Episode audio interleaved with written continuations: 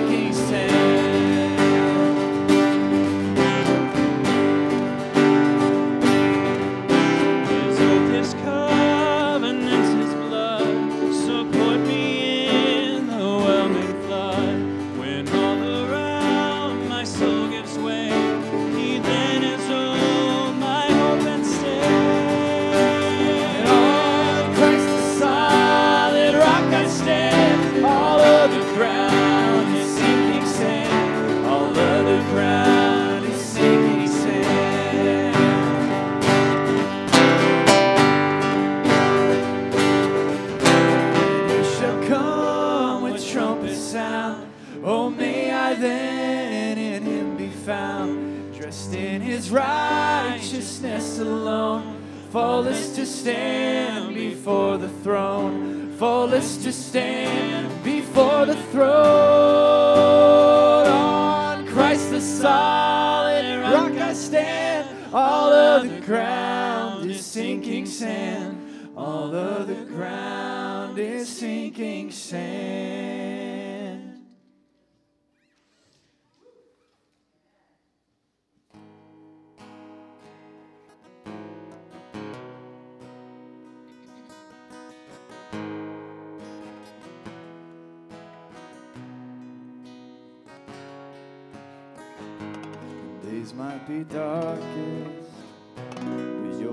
is greater. You light our way, God, you light our way.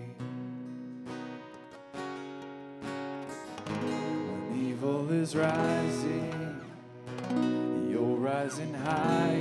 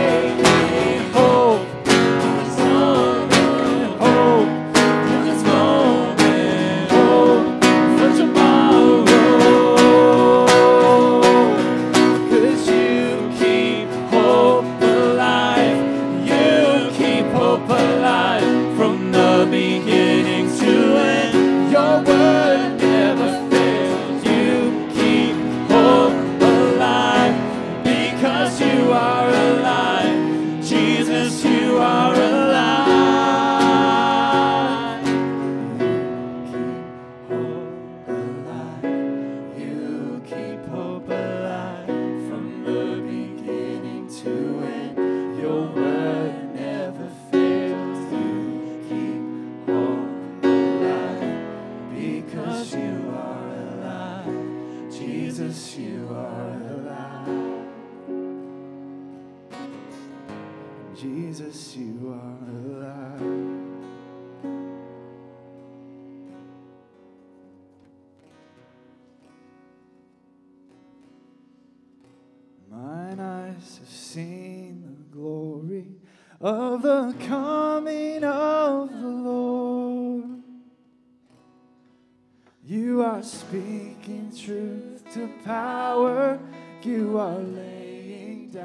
souls,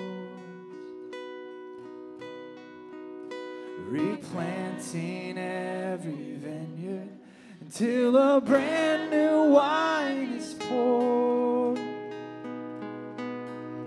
Your peace will.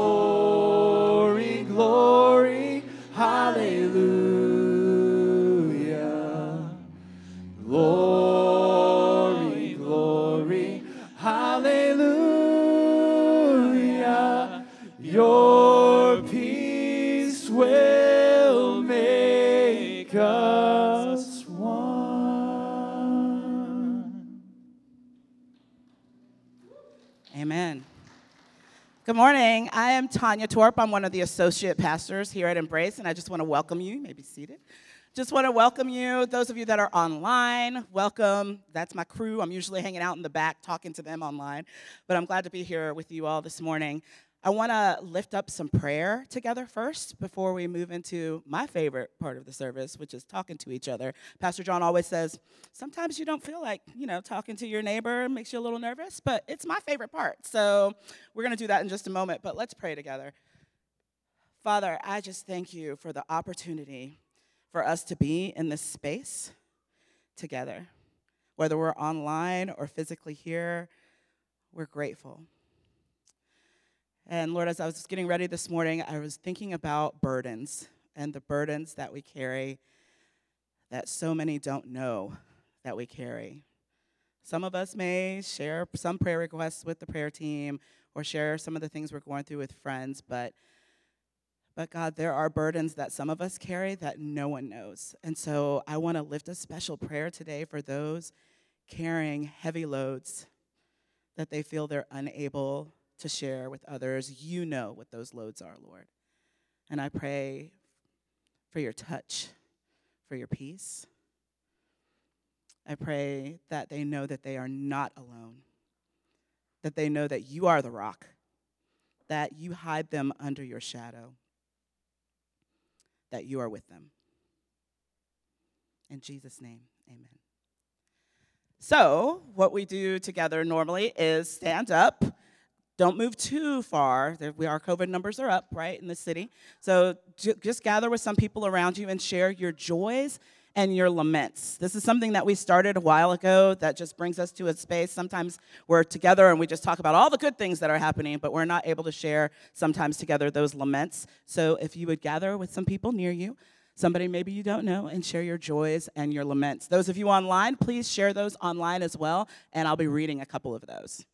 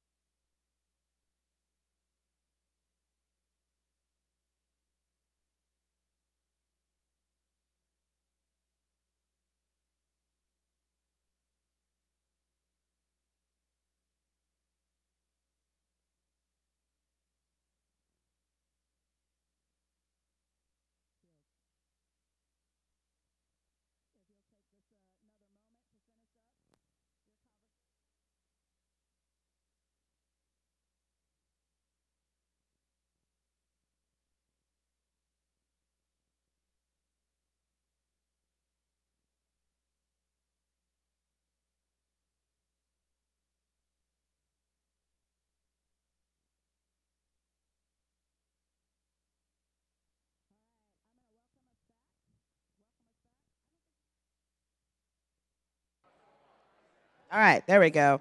I'm going to welcome us back. Thank you.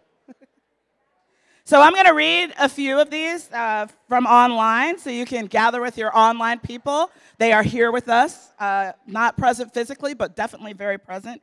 Our online community is incredibly important to us, and we're glad that they're with us today. So Tom Pace says Raylan, one of our younger ones, is lamenting not getting to visit her one month old cousin just yet. Drayton laments not having more money for toys. I feel that, Drayton. I, I would love some more money for the toys that I like. I think they might be different, but. Um, Nancy Gladney Heiner says, lamenting COVID numbers being up, grateful that we found a church that acknowledges it. Yes, we are one of the, I think there's right now 50 counties or more that are, the numbers are way up. Um, so we lament that together. Um, Stacy Long says, thankful to finally have reliable hot water. Stacy, we know that you all have been going through that for a while, so we are praising the Lord with you. Um, Ruth Stewart says, wish everyone could experience the Holy Spirit. And definitely the peace of that Holy Spirit. We completely are with you, Ruth. And um, Dan Atkins shares, Good morning, Embrace. Praise that my son is in town for a visit, lamenting my RAV4 as having water pump problems, also lamenting the overall situations in our community, our country, and our world. Dan, we definitely hold that with you. Um, there's a lot going on in this world right now. We are holding it tight with you, Dan. So thank you all so much for sharing. Um, and we're going to invite uh, John. You coming up? Okay. We're going to invite our pastor up. Thank you, Tanya. Hope you all had a good time of sharing together this morning.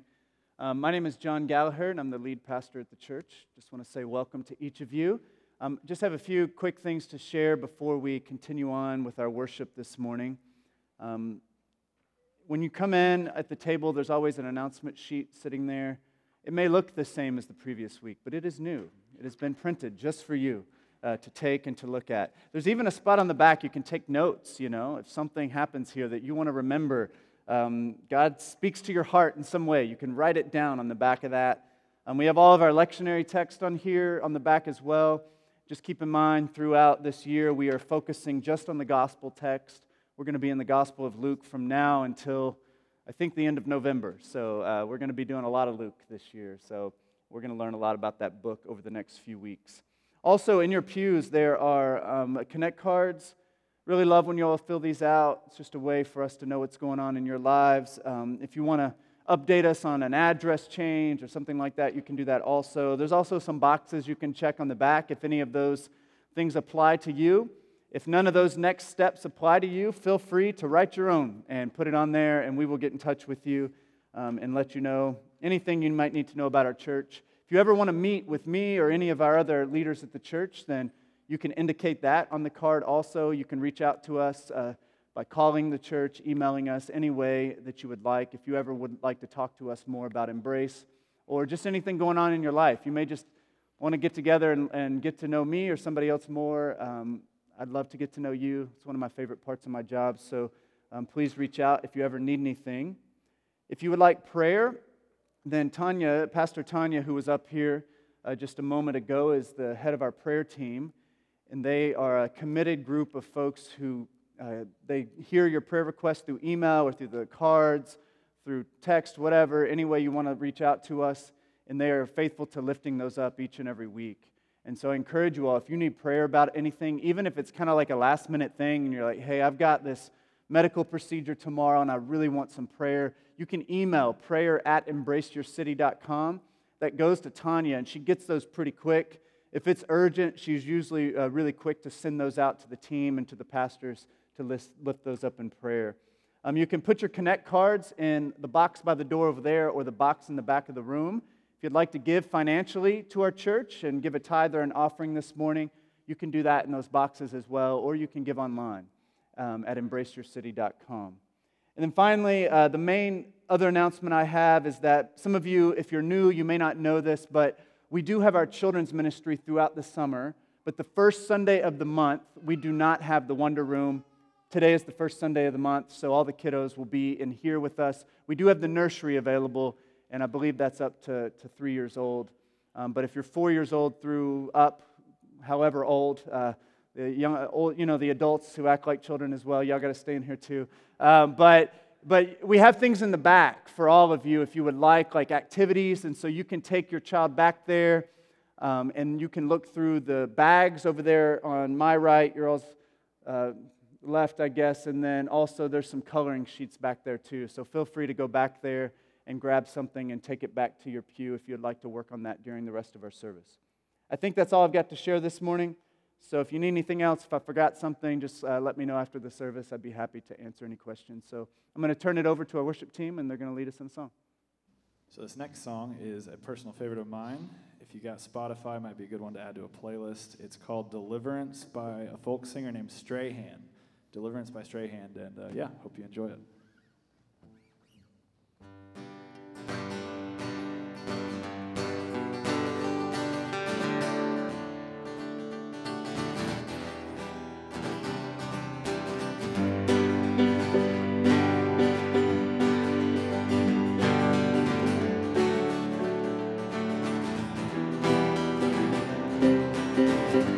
Your love is a flood, and I drink deep when the tide is up. Oh, would you flood me too?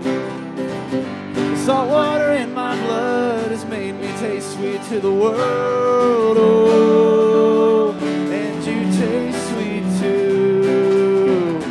This is my deliverance, hands held high, that you deliver it. Oh,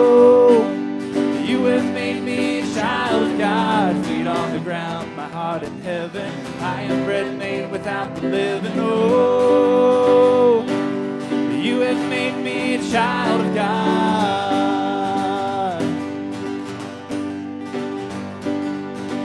And I lay in the sand, sweet forgiveness in my hand. Oh, as a gift from you. Your water floods my brain. This gray cranium won't be the same. Oh, where I've been won't do. This is my deliverance, hands held high as you deliver it. Oh, you have made me a child of God, feet on the ground, my heart in heaven. I am bread made without the leaven. Oh, you have made me a child of God. Whoa,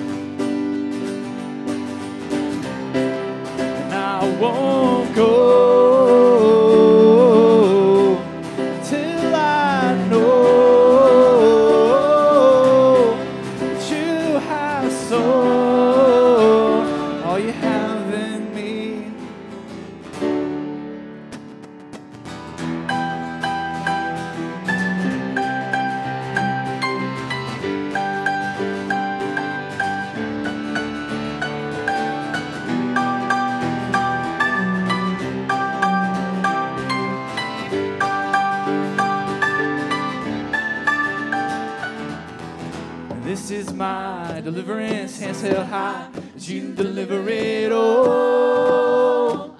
you have made me a child of God, my feet on the ground, my heart in heaven. I am bread made without the living. Oh, you have made me a child of God.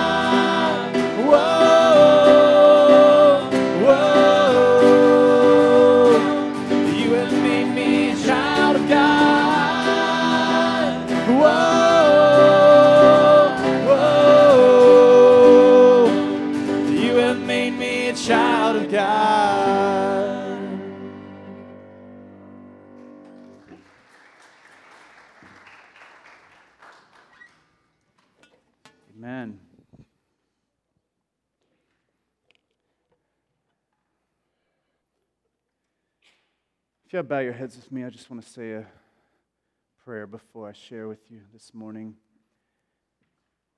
God, we are grateful for a, a new week, a, a new opportunity to follow you more closely, a, a new opportunity to get things right and to kind of reorient ourselves around the calling that you have placed upon our lives. God, we are grateful for just all the, the love that you show us. We, we're grateful that we have been adopted into your family and that we are children of God. And, and I pray, Lord, that this morning we could rest and, and feel secure on that solid foundation, that solid rock uh, that we sang about earlier. As it, as it feels often like we're being tossed about each and every way, Lord, I pray that we could continue to come back to that solid rock and we would continue to stand on Jesus and all that, that Jesus represents for us and for our world. Lord, thank you for giving your life for the sake of this world. We praise you and the power of your resurrection. And Lord, we just pray this morning that you would come back soon and make all this right. Lord, we need you. It's in Jesus' name I pray. Amen.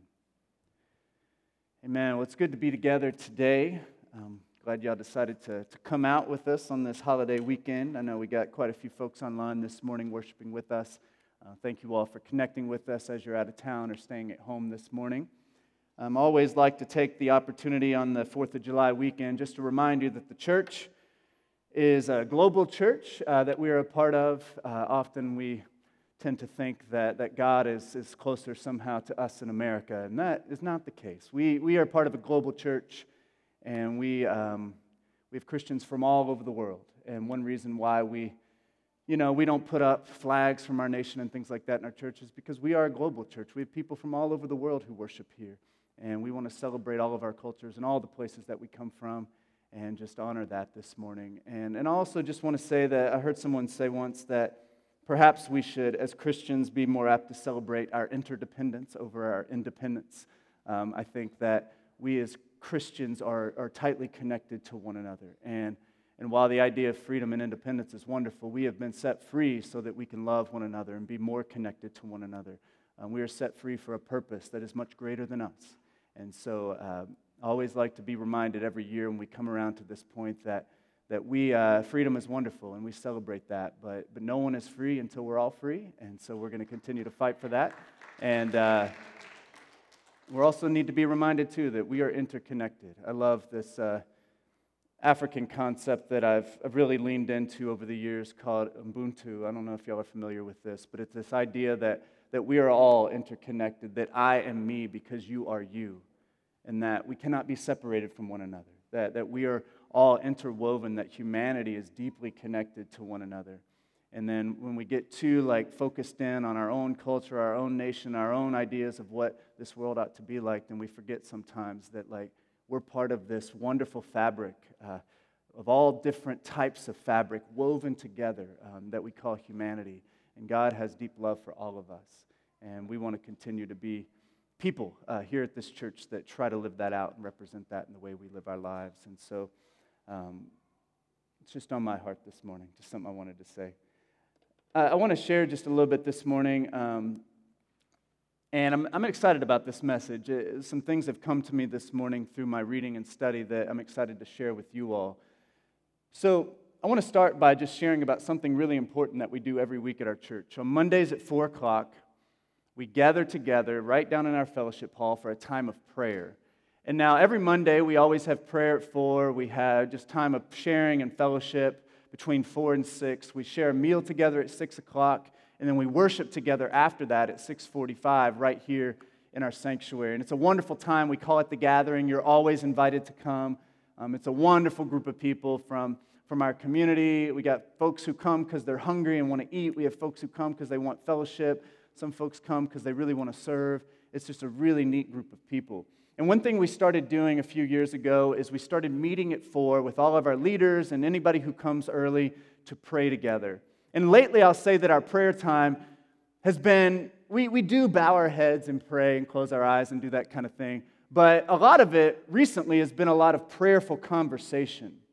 And, and there's different ways to pray. I think when we're having spiritual conversations about deep things, that's a form of prayer. And so lately, we've been having just some really deep, like spiritual, important conversation about things that matter. Lately, some things that have come up in the last few weeks are we've talked about a lot of hard stuff recently because there's been a lot of hard things happening, right? We've talked about gun violence, talked about sickness, our fears, the challenges that our young people are facing in our community right now. We've talked about the lack of safe, affordable housing that so many people in our community, some of our very folks who are coming on Monday nights, cannot find right now. Many of you all may be looking for safe, affordable housing. Talked about broken relationships and dysfunctional government, oppressive policies. You know, one thing I've heard time and time again uh, during our time on Monday nights, and one thing I've just felt is that, and, and I think Lawrence even shared this last week, but it feels like there's like this dark cloud like hovering over us right now. Have y'all felt like that at times? Um, if you don't, that's great. Uh, but I've kind of felt like there's this dark cloud that's hovering over us right now, that we're facing really difficult challenges. And we're dealing with some downright like dark and scary stuff right now. Do y'all agree with me about this? Um, and I've been thinking about Jesus a lot this year. We've been spending our year with Jesus. And one thing, I'll just say a couple of things about Jesus because I think it connects to what we're facing now. Jesus lived for about 30 years or so. Um, some people say 33 years. We don't know exactly how many years he lived, but he lived during the first century. Now, we're talking about 2,000 years ago. This was a really long time ago. Jesus lived in a time that was very, very different from our time today, right? You just go back 100 years and look at the culture, and you go to a museum or something and looking at artifacts just for the last 100, 200 years, you're like, it's a very different culture back then. Think about 2,000 years ago. Lots of differences. However, there were some things that were very similar that Jesus faced that we face today.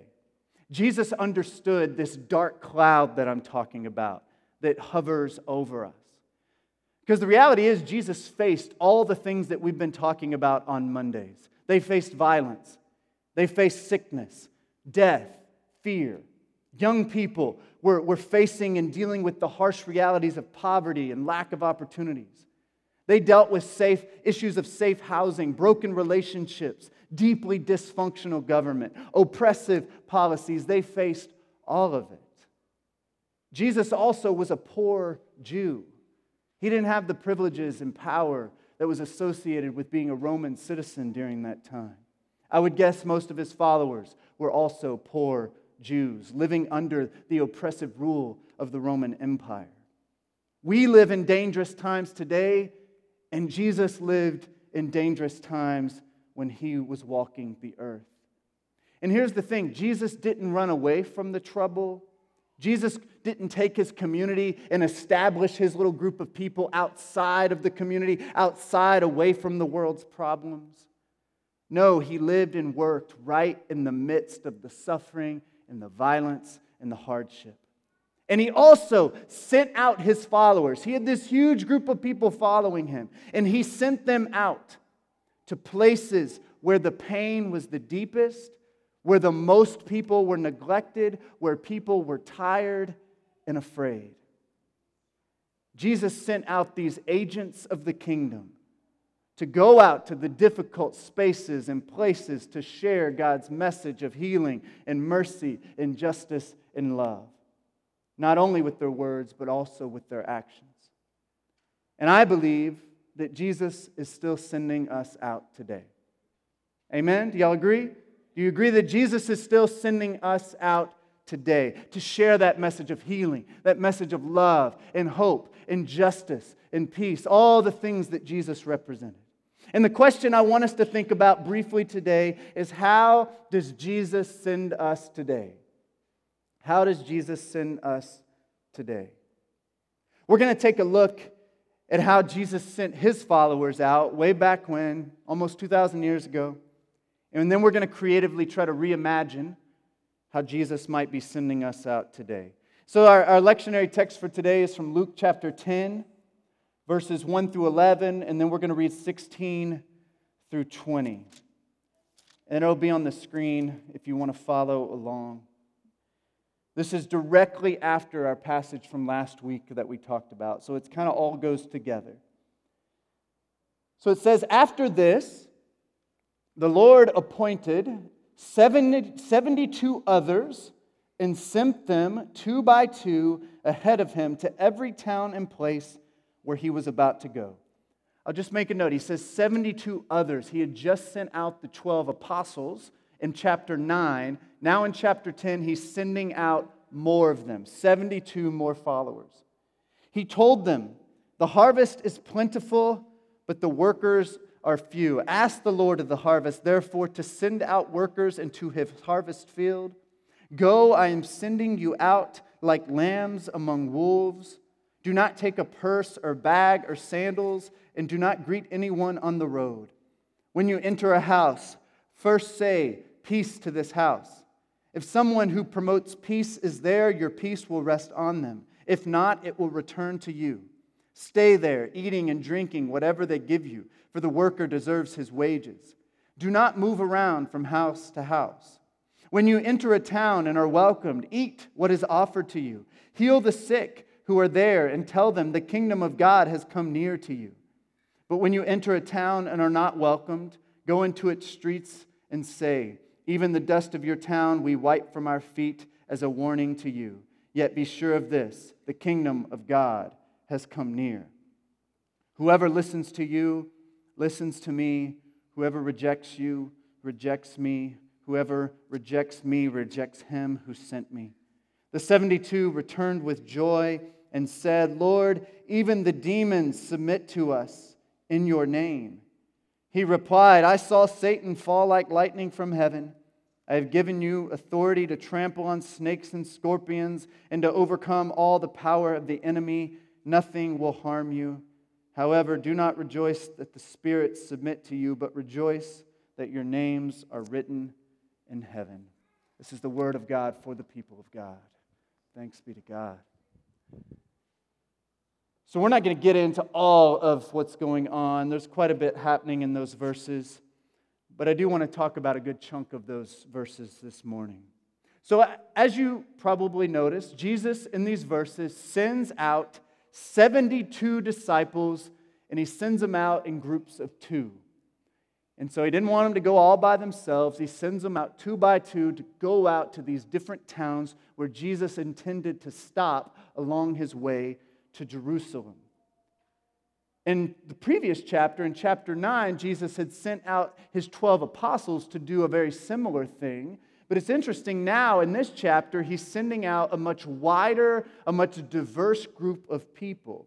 It's not just the chosen few that have the task to carry out Jesus' mission, he extends it out to this wide network of followers. And the question I want to ask this morning is this How does Jesus send them out? Because he's sending them out to go carry on his mission out into all these different communities, places that they weren't necessarily from, maybe towns they've never visited. How is he sending them out into these communities? And I think this is an important question to ask for a variety of reasons. But mainly this morning, I, what's on my mind is that it's an important question to ask because many Christians throughout history, since the beginning of the church, have felt God leading them or felt sent out by God to go on missions for Jesus. And this has been happening for a very long time where people feel that God has called them to go out on some kind of mission for Jesus. Missionaries, evangelists, do gooders, you know, have gone out to all places of the world claiming to be agents of the kingdom of God and I'll tell you, we've seen a few wonderful examples of this throughout history where people do this in a beautiful and fruitful way. And we've seen many, many terrible examples as well. Missionaries and other Christians have been sent out to countless places across our world and tragically have often done a lot of harm. And sometimes have done a lot more harm than good, just to be honest. And I want to acknowledge a little bit of the difficulty in what's happened in the past and then we'll talk about some good examples as well. But I'll tell you, there's been a lot of well intentioned Christians. So you can have good intentions and actually still do harm. Y'all know that, right? We can have really good intentions. That's true for me all the time. I'm like, well, I didn't mean to do it. like, well, you did it, you know, and you caused harm. Christians have had really good intentions at times and, and have not always done really good work and sometimes have done harm. Sometimes Christians have gone out to places and, and they've really hurt local communities and their local economies by coming in and doing like really paternalistic and disempowering ministries. I read a story uh, a few years back, and I think it was from the book When Helping Hurts, which is a really good kind of starter book if you want to really read about ways that Christians have kind of done harm in the name, name of Jesus, and often not even meaning to, but have gone out on missions and whatnot and done maybe more harm than good. I read a story in that, I think it was that book, about some Christians who wanted to help stop uh, the spread of malaria in a particular country. And, and so they realized this place didn't have a, they, everybody didn't have a mosquito net to kind of protect them at night. And so they went out and they said, We're going to raise money and we're going to get a bunch of mosquito nets for this community. And so they ended up, as Christians can do, we can, we can pull in the donations, right? And so they pulled in like so many mosquito nets, like so many nets, way more than this community even needed. They took them all there, and, and they didn't need all these mosquito nets, and not, that really wasn't even the big issue. And they ended up having a plethora, overabundance. They were using them from all sorts of things. They started filling up their landfills. They ended up putting a local company who made mosquito nets out of business because they flooded the economy with free mosquito nets. Now, they had great intentions, right? They wanted to help, but ended up doing harm to that community without even realizing what they were doing. There are countless stories that are very similar. Church plant, I went to a church planting uh, training or workshop. It's called a church planting boot camp um, which is problematic in itself, right? Boot camps are preparing people for military, for war, for battle. Church planting should not be viewed as a war or you're going into battle, just to be honest, right? So I went to a church planting boot camp, and, and they talked about church planters. One way to do it is by parachute drop, is what they called it. Now, more military imagery here, but basically, is that's when a church planter goes into a community they have no connection to, know nothing about, to go in and try to start a church there. So it's almost like, you know, you got your helicopter flying over your military plane, and they jump out as a paratrooper and descend upon this community to do battle with the unchurched people in the neighborhood, right? To bring them to his side.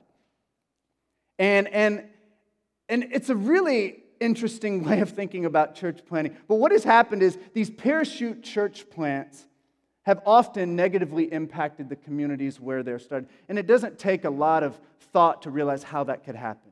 Because if you're going into a community with the intention of helping a community you're not part of, you don't know anything about, then it's going to create some issues. And sometimes what's happened is they've negatively impacted the community, sped up gentrification, contributed more to these paternalistic and disempowering ways of helping people. And these are well intentioned people that maybe have a desire to help others and spread the gospel. Now, there's been plenty of not so well intentioned Christians who have done irreparable and, and just incredibly damaging things to countless individuals and communities across our world. You know, war, wars have been fought because Christians convinced themselves that God was sending them out to go build God's kingdom with swords and shields and even more recently now with tanks and missiles and bombs and assault weapons and drones. Children have been taken from their homes by Christians. This has happened more times than we can count. Taken from their homes, put in schools by themselves, away from their families, given to other families to indoctrinate them and make them more white and more acceptable. Right here in America, Christians did that very thing to indigenous people who already lived here remove children from their homes, put them in other families to try to get the native out of them. This is language that was used by these missionaries.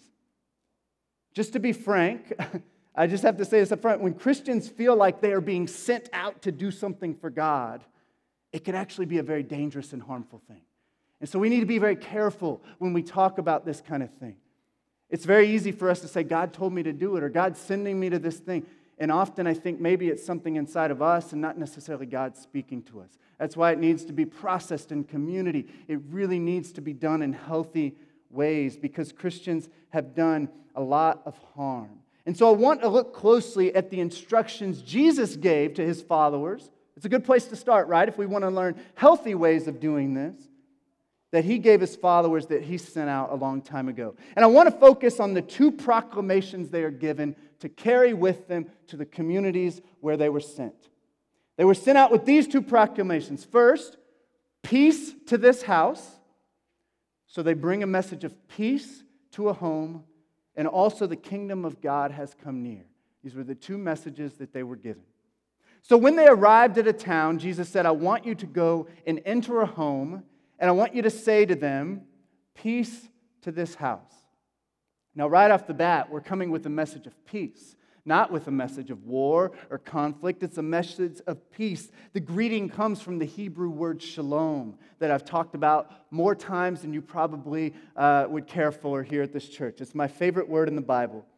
Shalom is a blessing of wholeness, it's a blessing of peace, of freedom, of calm, of provision. To have peace is to have flourishing, to be at rest, to have everything we need to survive. And so they are to go to a house and declare their intention of bringing that kind of peace, this holistic idea of peace. I'm coming here to, to be with you and to help offer rest and flourishing and, and, and concern for you in your house. This is not a conquest that many Christians have thought of themselves as on when they're doing missionary work. Jesus told them to stay in that house if they are peaceable people and they invite you in.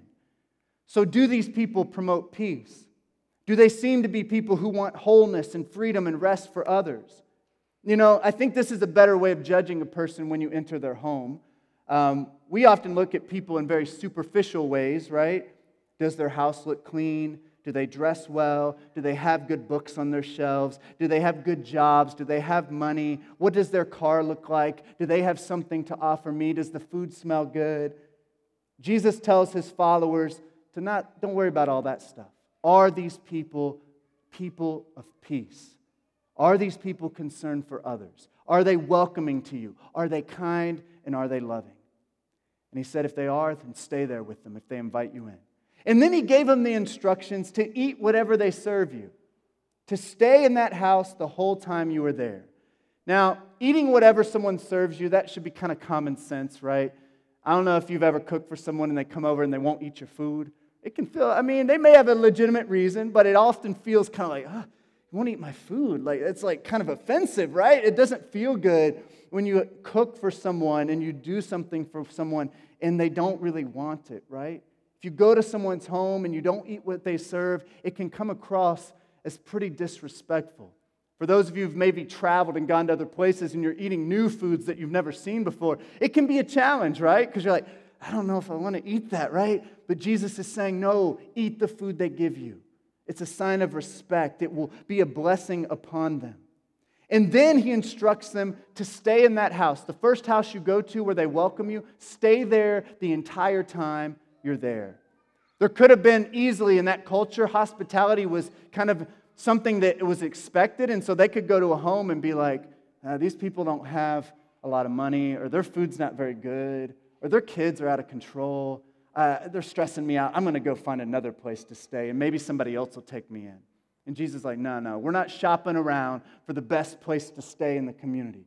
First place you go to, stay with them, get to know them, you know, maybe, maybe you'll learn something from them. Maybe you all can have a genuine moment of connection.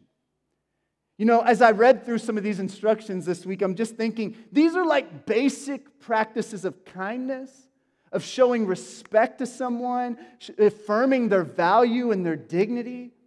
And this is how you get to know people and build relationships. You spend time eating together, talking with them, laughing with them, playing games with them, spending time with their family in their homes together. Jesus also instructs his followers to heal those who are sick in that community. Now, what does the healing of sick look like? It's more than just praying over someone. That's part of it, right? But it's also The healings in the, in the New Testament really point to God's desire to care for whole people, to see people well and taken care of. And so, for us today, as we're thinking about this, it's providing for people's needs, it's caring for them. If someone's sick or hurting and you have the ability to help them, Jesus is calling us to help. Now, this all seems too simple to me, right? But this is the truth that peace is shared through these kinds of things, through hospitality, through interdependence and relying on each other, through healing and through helping one another out. What a different way to think about ministry, particularly in our world today where it's all about having the flashy stuff and all the nice things and all the popularity and all the people. Jesus was calling them to do very different kind of stuff. What a different way to think about mission, right? Jesus' followers were sent out and called to do simple, unglamorous, loving actions for others. They're called to go into people's homes, receive their hospitality, give hospitality, share meals together, care for the sick, build community. This is the stuff of the kingdom of God. And it's through the sharing of peace in the intimate setting of home hospitality that the kingdom's nearness is experienced in our lives. This is how we experience the kingdom. He told them to tell them the kingdom of God has come near to you. And they knew it had come near to them because they experienced that love and that peace and that caring and that goodness through sharing time together around tables, doing things like eating together and having fun, laughing, talking, getting to know one another. This is what Jesus called them to do. What are the signs of the kingdom? Well, in this passage, it's sharing food together, sick people getting well, boundaries being broken, community being formed. It's welcome, it's hospitality, it's giving, and it's receiving. Jesus warns them ahead of time that there will be some people who won't receive them. Some people won't like this. Some people won't like this coming together, this unity, this boundary breaking, this love, this healing. And Jesus told them if they are rejected, their message still stays the same. They are to share God's peace and proclaim the kingdom of God. He told them to shake the dust off their feet and move on to a new place. This is quite the contrast to what James and John wanted to do to the Samaritan village in the chapter that comes before. The Samaritan village rejected Jesus and they wanted to call down fire from heaven and consume the people, right? But for Jesus, no, that's not what we're doing. We're not called to seek revenge or retribution. They are to share peace and proclaim the kingdom regardless. At the end of these verses, we see they return from their mission with joy. And I love that this is kind of the end of it, that they returned with joy back to Jesus. They're like, Jesus, this was awesome. Like, we experienced so much goodness. We have joy in our hearts. You know, following Jesus can be dangerous, it's costly, it's a difficult calling. Jesus told these 72 people that they were going out like lambs among the wolves. That's a very dangerous image that he's throwing out there. There will be danger, there will be challenges, but it still brought them joy. Following Jesus' call really does bring joy to our lives. And just like the 72 who were sent out back then, Jesus is still t- sending us today, I think, to share peace and to proclaim the kingdom of God and embody God's reign by the way we live, by the way we talk, by the way we love one another. So, the question I want us to think about this morning, it's really two, is how is Jesus sending me today? And how can I share peace and proclaim God's reign with my simple words and actions this week and in the upcoming weeks and months of your life? I want to give you just a, a few quick examples of how I've seen this done in my own life. I've seen it done in so many ways, but I want to just share a few examples of how I've seen others share God's peace and proclaim God's reign in ways that I think are similar to what these 72 folks did back then. Last week, I talked about my pilgrimage on the Camino de Santiago. And one day early in our journey, we met a woman named Judy. And she's the woman there in the middle um, on that photo. And one evening, uh, we were at a hostel there and we were cooking. Uh, Audrey, who is the, the one on the, my, my right, um, up there. She, she was kind of our main cook on the adventure because she was a, she's a good cook and likes to do that. And so she was cooking dinner for us that night. And one of us, uh, I think Laura, somebody had the idea that we should invite uh, Judy, because we had met her uh, that day walking, we should invite her to share dinner with us uh, that night. And so they invited her to share a meal with us, and she ended up joining us for dinner. She ended up staying in the same hostel and slept close to us that night in the big room with all the bunk beds. And we were able to develop a pretty close connection to her. During our time together, we didn't know her very well, but we shared our stories. We shared our struggles with her. Uh, the girls ended up opening up about some past hurt in their lives, some pain that they had experienced, and, and tears were shed that night. And Judy, this woman we had never met, she, she encouraged them, she blessed them, she told them that like she would have been just honored to be their mother, like because she just saw so many good things in their lives. Hearts were healed in that moment. And we felt the peace of God sitting around a table, sharing a meal with someone we had just met. And we felt the peace of God. We felt the kingdom of God being near. Heaven was shared that day, I do believe. I want to share another story. When I, tra- I traveled to Cambodia back in 2006, this is an old photo of me and Laura up there. Uh, but back in 2006, I met um, many missionaries there while I was in Cambodia who were sent out by their churches and organizations to go kind of work for change in that country. And I'll say many of those missionaries um, lived in mansions, just to be honest, because you can get a house for pretty cheap there with American dollars. They lived in mansions surrounded by big walls, security guards. They rarely ate the Cambodian food, and in many ways lived a life apart from the people that they were called to serve. And however, though, I met uh, one family in particular who I just really respected, and their names were Mark and Susan Smith and they were there with their daughter Soraya, who was in that photo with me and Laura. And they intentionally, they worked with this organization called InnerChange, and they intentionally went and lived among the people that they were called to serve. And so they lived in a very poor community in Phnom Penh.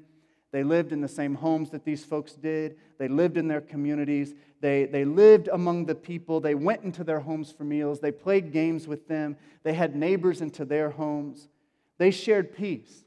And and when I went into their home, I really felt God's presence. We shared a meal with them that evening, and I sensed the kingdom of God was near. Heaven was shared that day. And, and I know that they were sharing a piece of heaven with their community, and their community was sharing with them because they chose to be incarnational and live with the people that God had called them to go and, and build relationships with and to learn from and also to share the gospel. Perhaps even better example is the time that Laura and I traveled to the countryside at the end of our trip with a young Cambodian pastor.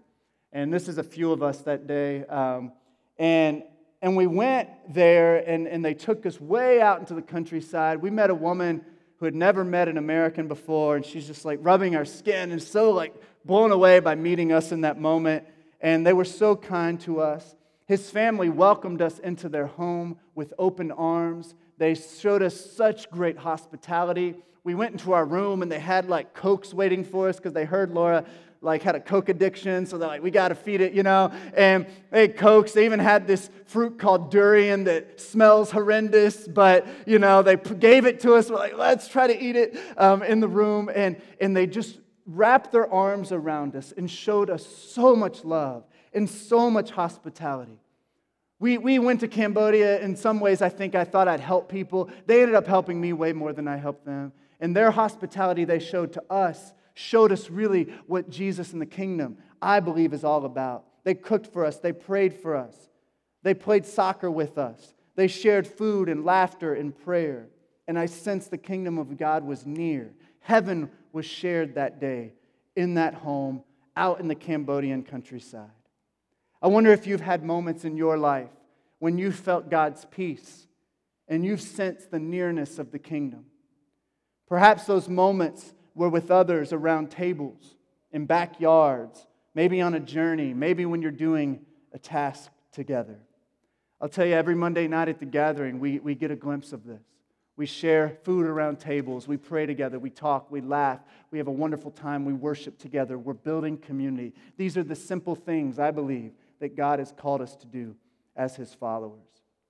In these dark times, when the dark cloud just seems to be hovering over us, Jesus is sending us out to share God's peace and to proclaim God's reign with our words and our actions. Sometimes we may be called to do something really big that gets a lot of a public attention and, and, and get accolades or whatever. Um, you know, I remember I went out, I don't go out to Wilmore too much anymore, but my alma mater, Asbury Seminary, at one point had these signs up and it said, attempt something big. And it had pictures of people that I guess they believe we're doing big things, you know, for God out in the world. And, and I think sometimes we are called to do something big, and, and we ought to attempt big things sometimes. But I tend to think that, that maybe we should focus most of our attention first and foremost on the small things, the things that build relationships, the things that break down walls, the things that bring people together, the things that are not going to get mentioned or wrote about, or you're not going to get invited to speak on, or people aren't going to give you awards and accolades for doing. The things that involve sharing and mutuality and interdependence, the things that you all are doing each and every week in, in ways that I don't even know about in your lives, in ways that you're reaching out to others. Because after all, that is what Jesus sent his followers to do. And I think we can learn a lot from their example. So I'll put these questions back on the screen just one more time. How is Jesus sending me today? How can I share peace and proclaim God's reign with my simple words and actions in this upcoming week? We need to get very specific and tangible about it. How are we going to try to share God's peace and proclaim that the kingdom of God is near through our simple ways of loving one another and showing hospitality and welcome and kindness um, to one another in our lives. And y'all can think about this this morning and also throughout the rest of your week. In the name of the Father, the Son, and the Holy Spirit, amen. We're going to share communion this morning. One thing I love about communion is it's like this ritual that, and, and this practice that's a throwback to, to what Jesus did so long ago which has become so important to us, but in reality, it is such a simple thing. Jesus shared a meal with his followers around a table, and it was in that meal that he really communicated the essence of what God's love is truly all about. It is about giving of ourselves for others, it's about pouring out ourselves for the sake of something bigger than us. And we find when we're willing to do that, pour ourselves out for the sake of others, and allow Jesus to continue to fill us, that we experience joy in such a profound way. And so, in that meal, Jesus was telling them, You will need to stay connected to me. I'm leaving you, I'm going away. I know you're scared to death, but I'm leaving you, but I'm going to leave my spirit with you, and I'm giving you this practice that you can do every time you come together. And, and people have called it the Eucharist or the Lord's Supper or communion. There's so many different ways of thinking about it. But simply, it was Jesus saying, Y'all need to stay nourished on me. Y'all need to stay connected to me. Y'all need to fill yourselves up with me. And when I'm filling you up, then you're going to have more than enough to pour out for the sake of others. You're going to have more than enough love and kindness and goodness to share with those around you. It's like this constant cycle that never stops. We're filled up by God, and then we pour out on others. We're filled up by God, and we pour out on others. We've sang songs about the solid rock. We've sang songs about being a child of God. We're not going to be able to go and where Jesus is sending us if we're not being filled up and sustained by God's presence, if we're not staying connected to Jesus. How are we going to share the peace of God if we don't have God's peace living inside of us, right? We need to have God's peace resting in our hearts and in our lives through cultivating our relationship with Him. And then we can go and we can share that with others and they can share their connection to God with us. And I believe this is all fairly simple stuff, but it's stuff that our world desperately needs right now. Our community needs more of this. it needs more of this because in this age we're living in now, it's all about, it's just so big, it's so massive, all the problems, and we need to continue sowing these seeds of love and goodness and hospitality and welcome all throughout our lives in which we walk. And I, I, promise you that we'll start to see results. We'll start to see this harvest that Jesus talks about. In Galatians, we we read that don't grow weary in doing good, because at the proper time, we will reap a harvest if we do not give up. So I know many of you all are weary. I'm weary. I want to give up so often. I want to just lash out. I want to cast down fire upon my enemies. I want to just bash everybody who doesn't think like me. I want to do that. I want to push people away who I feel like now are not my friends anymore for some reason. A lot of this is just made up, and this is stuff that people are putting on us. but Jesus says, don't, no, don't stop. Keep proclaiming peace. Keep proclaiming that the kingdom is near, and keep doing what I've called you to do, regardless of what's going on around you. The message stays the same. And we can do that if we stay connected to Jesus. Let's pray together. God, thank you so much for your love and for your grace and your goodness. Lord, I've, I've been so tired and just wanting to disengage so much lately, wanting to pull away. I certainly don't want to be sent out to do anything by you. And I know many of us probably are dealing with similar emotions. We're so beat down by these last few years and, and the problems that we're facing. And, and God, I just pray that we can meet you in this moment, that you would fill us up in a fresh way, that you would pour out your spirit upon the, this, this food and this drink that we're going to share right now, that it would be for us the body and blood of Christ, that you would fill us up today in a fresh way, and that we would leave here just knowing that we actually have we have what we need in you. We have what we need in you. Lord, we need you so, so much. Help us, Lord, to, to not grow too weary, but to rise up. Empower us this morning. And Lord, help us to see that we don't have to we don't have to change the world. We just need to start where we can. We need to take that next right step that's in front of us. That next right step in love and focus on loving the people in our community first and, and then listen to your voice and see where you're leading us to go deeper and deeper in the calling that you've placed in front of us. Lord, we need you so much. Thank you for loving us. Thank you for being here with us today. I pray all this in the power of Jesus' name. And all God's people said, Amen. If y'all want to go ahead and get out your communion.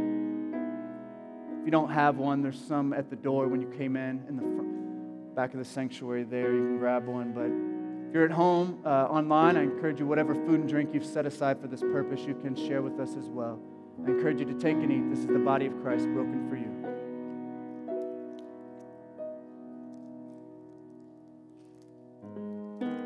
Encourage you to take the juice or whatever drink you've set aside for this purpose. Take and drink. This is the blood shed, blood of Christ shed for you for the forgiveness of sins.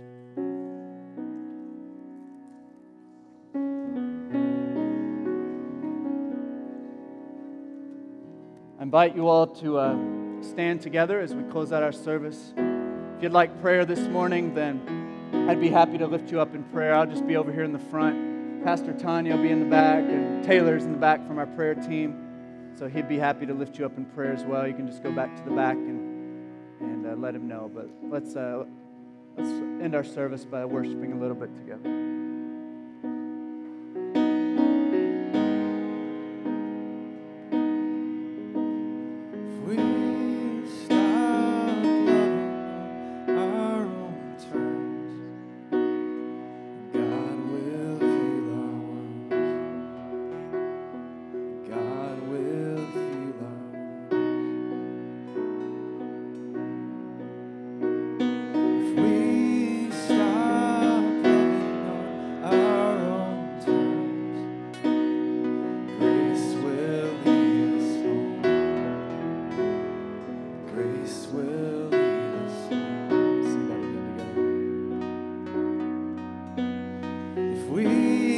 Stop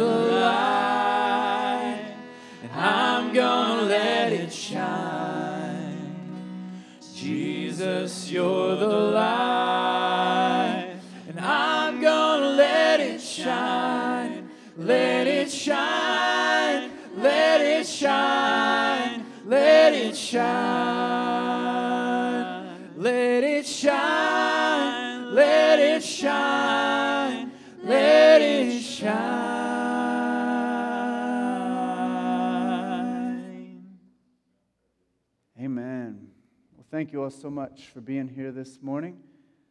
I encourage you to really think about this week how Jesus might be sending you um, to go share his light, and his love, in all the places in which you find yourself uh, this week. And remember, it's not as complicated as we make it out to be sometimes. Mother Teresa uh, famously said that, that we can do no great things, only small things with great love. And, and I think that there's so much truth uh, to that statement. So if y'all prepare your hearts to receive the benediction, may the love of God the Father, the grace of our Lord Jesus Christ, and the fellowship of the Holy Spirit be with you all, now and forever. Amen. Go in God's peace. We'll see you next time.